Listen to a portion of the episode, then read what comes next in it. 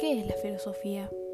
Es una pregunta difícil de responder, y en su momento hubiera dicho que la filosofía es un conjunto de reflexiones sobre las ciencias, las propiedades, las causas y los efectos de las cosas naturales, especialmente sobre el hombre y el universo. Pero esa es una respuesta muy vaga y muy escasa, ya que la filosofía no es solamente el conjunto de reflexiones sobre el ser humano. Abarca muchos más aspectos, como lo político, lo natural, lo ecológico, el arte, la estética, además del psicoanálisis. Es una ciencia como también es un pensar, por el que pasa toda la humanidad, y es la consecuencia de todos los sucesos que ocurren en el mundo.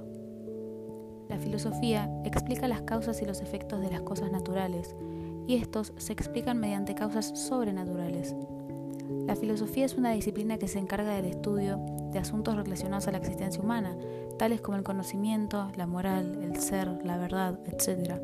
Aunque también es el estudio de toda la naturaleza, no solamente se centra en el pensamiento y el hacer del ser humano. Sirve para entender fenómenos de la vida social, política y económica, para los que las ciencias no tienen una respuesta clara.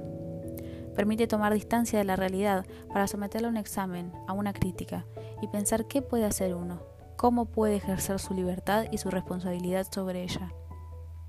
El objeto del estudio de la filosofía no es solamente estudiarla, es conocer y profundizar el pensamiento humano, así como también poder entender por qué los humanos piensan como piensan y por qué razonan como tal.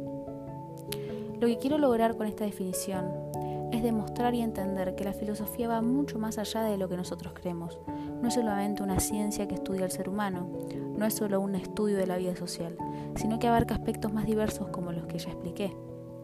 No debemos quedarnos con la definición básica de lo que es, debemos remontarnos a aspectos más profundos, como para qué sirve, cuál es su objetivo y qué es lo que busca la filosofía.